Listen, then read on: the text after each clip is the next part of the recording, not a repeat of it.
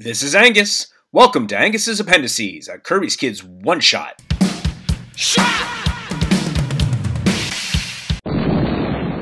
Welcome back, kids, and thanks for listening as we profile an incredible life in comics. Dennis Denny O'Neil, best known for writing and editing Batman comic books, died on June 11th of natural causes. He was 81 years of age, a very full life. He wrote Batman, Detective Comics, and Batman Legends of the Dark Knight, in addition to serving as an editor for DC's Batman related comic books from 1986 to 2000. Along with editor Julie Schwartz and artist Neal Adams, O'Neil helped bring Batman back to his original, more gritty persona, in deep contrast to the 1960s campy Batman TV series. DC Comics publisher Jim Lee remembered Denny and said that he was his favorite Green Lantern writer to date. Lee continued Denny was one of the earliest writers whose work and focus on social issues pushed comics to wider respectability and acceptance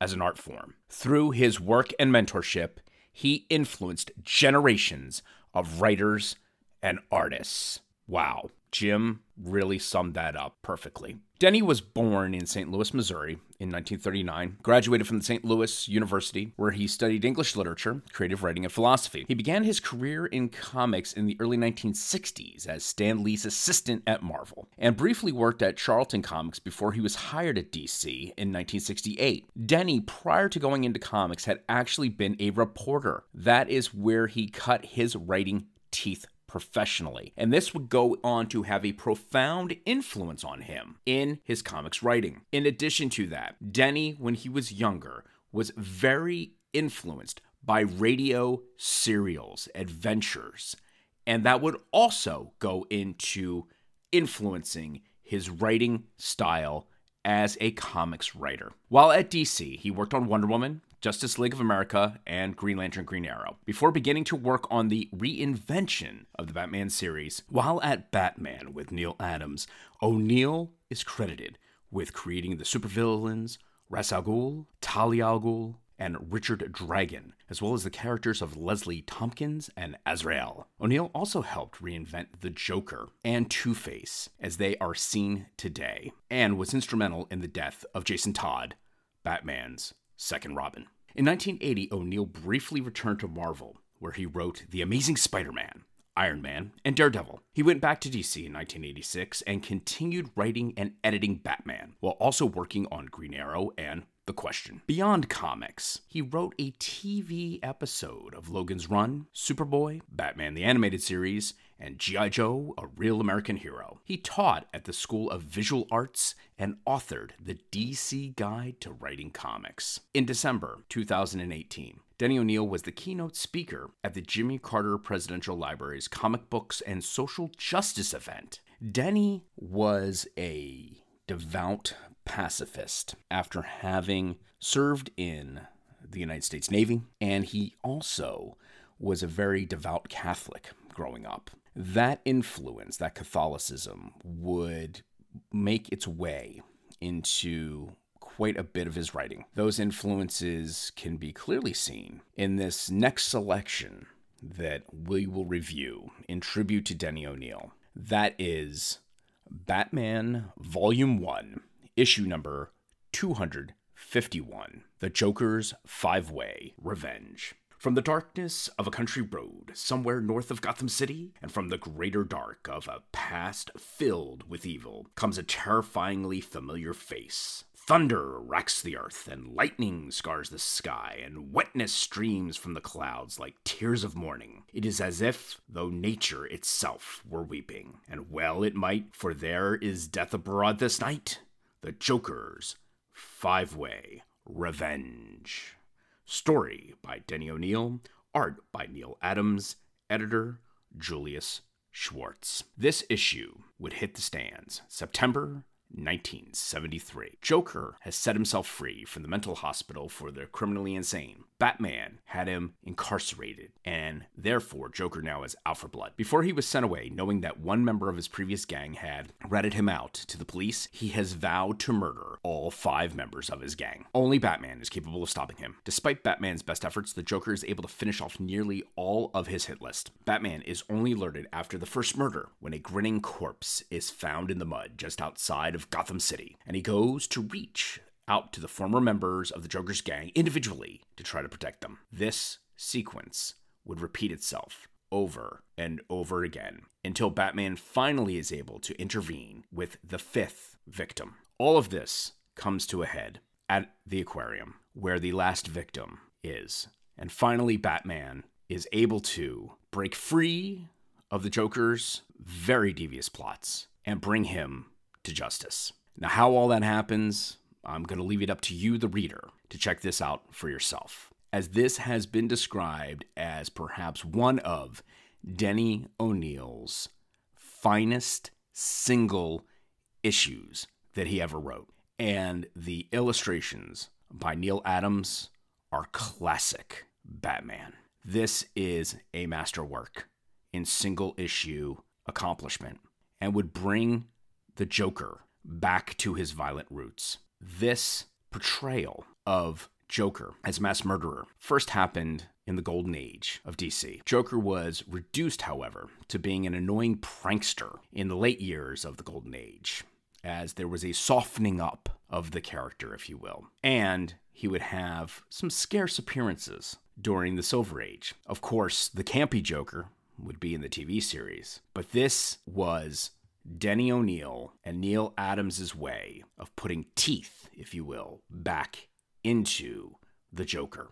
With this story, many elements of the Joker's original portrayal were updated and remain to this present day as the constant feature or foundation from which all other Joker stories with Batman would happen. The story also makes relevant the fact that criminals like the Joker are held in a hospital for the criminally insane. Golden Age stories also mention mental hospitals for Joker and other villains. However, this would be laying that groundwork for Arkham Asylum and its appearance in Batman number 258. This issue also marks the permanent return of Batman's Rogues Gallery after several years of absence. And this Joker's five way revenge would be reprinted in its entirety or partially in Batman number 254, Batman number 255, The Best of DC number 2, The Greatest Joker Stories Ever Told, Batman Illustrated by Neal Adams Volume 3, Batman, The Greatest Stories Ever Told, The Joker, a celebration of 75 years, Facsimile Edition Batman number 251, a full reprint of the issue by DC coinciding with the release of the movie Joker. The Joker's last appearance before this was four years earlier in a Justice League of America number 77. So, another interesting tidbit is that the third act, if you will, of this story would be partially used or loosely adapted in a 1993 episode of The Laughing Fish from Batman the Animated series. So, this story, The Joker's Five Way Revenge, is foundational, not only in reestablishing the Joker character as being this deadly, serial killing, murderous villain, but also bringing up to date the Batman comic in general. And truly, this was one of the most important contributions to the comics medium that Denny O'Neil would do. And for all of us comic book fans, we are forever grateful. I would like to close out this tribute to Denny O'Neil with Requiem for a Heavyweight Denny O'Neal by Neal Adams. This was an exclusive to 13th Dimension Comics, Creators, and Culture, a fantastic fan resource site. Neil goes on to say, My other creator half has finished his work, and now he has left us. Everyone asks, did we work closely together? No. Were we friends? No. We didn't have to be either. We worked together, apart, and he was totally professional. I trusted him to do the best job he could do, and he never let me down. But Denny O'Neil meant more to me than that, or that others could understand. Many comic book writers come from being comic book fans. Not Denny. Denny was a news writer, often on the night beat. His eyes saw reality, and he wrote that into his work. I come from the real world. Sure, we both read comic books, but superheroes are far from the real world. They are fantasy mostly. Look at the work we did Green Arrow, Batman. No superheroes, but heroes. Green Lantern, a superhero, but like Stan Lee's characters, flawed. He's a test pilot, a real life hero. Would you test a jet? I wouldn't. So Denny wrote comics of characters that emerged from reality. That being so, why would I need to ever question such a writer? And I never did. Denny made me shine because he gave me reality in a fantasy genre. Were we alike? No. Denny was a passionate Irish writer. I'm a Sasquatch, bumbling around, crashing through walls, and upsetting every apple cart in the hall. Were we friends? In our way. The best of friends. Professional friends. A story. Years ago, Denny had a heart attack in a restaurant. It shook him. He talked then a lot about a concept that he must change many things in his life. I promised him if he resolved to make changes, he would live a long, happy life. He changed. He married a wonderful woman, an old flame who watched over the new Denny. It was good. Then, as life would have it, she died. And now, would he still be alive if she didn't die? Life doesn't have easy answers. For me, damn it, I'm glad he was there to help me do the work by doing his half. He changed comics for the better.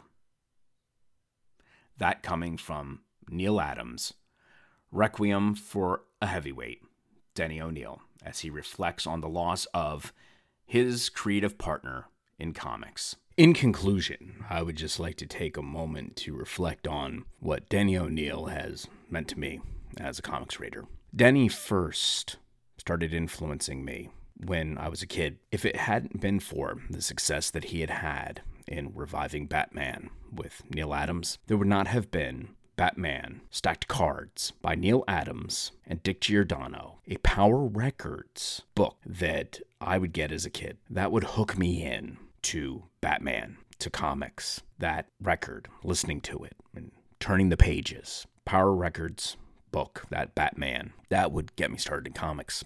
Later, as an adult, I would find out that Danny O'Neil was the writing force behind that reviving of Batman.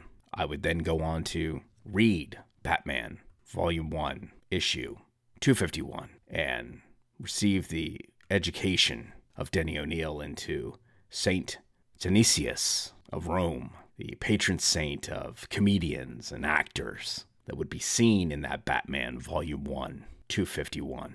Denny would go to team up with Neal Adams on their historically relevant Green Lantern Green Arrow run of the 70s, focusing in on the menaces of racism, poverty, drugs, and other social ills, which were relevant for the times then, and much of that still relevant today.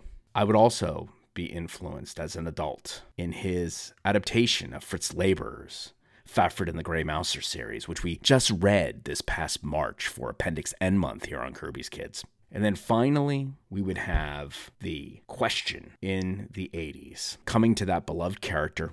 I'm a huge Steve Ditko fan. And for Denny O'Neil to have taken that character on and in the first issue, kill off the character and reinvent the question into something just as compelling as the Ditko character was a phenomenal feat by a brilliant writing talent, which would then go on to have Renee Montoya character that we have today, which would make her debut into the last film put out by DC. So, all in all, Denny O'Neil has had a profound influence on me as a comic book reader, both from my youth in the foundational Batman series and reviving of that character to now as an adult going back and rediscovering his works. And next year, I would highly encourage all of you to please join us next April when we will be reading the Green Lantern Green Arrow run that Denny O'Neil and Neal Adams did in the 1970s, as that will be our graphic novel of the month for April 20. 21. Well, kids, we hope you have enjoyed this small tribute to Denny O'Neil, and we would love to hear from you. please leave us a message via the Anchor app or send us an email at Kirby's Kids Podcast at gmail.com with your reflections on how Denny O'Neil influenced you as a reader in comics. Excelsior!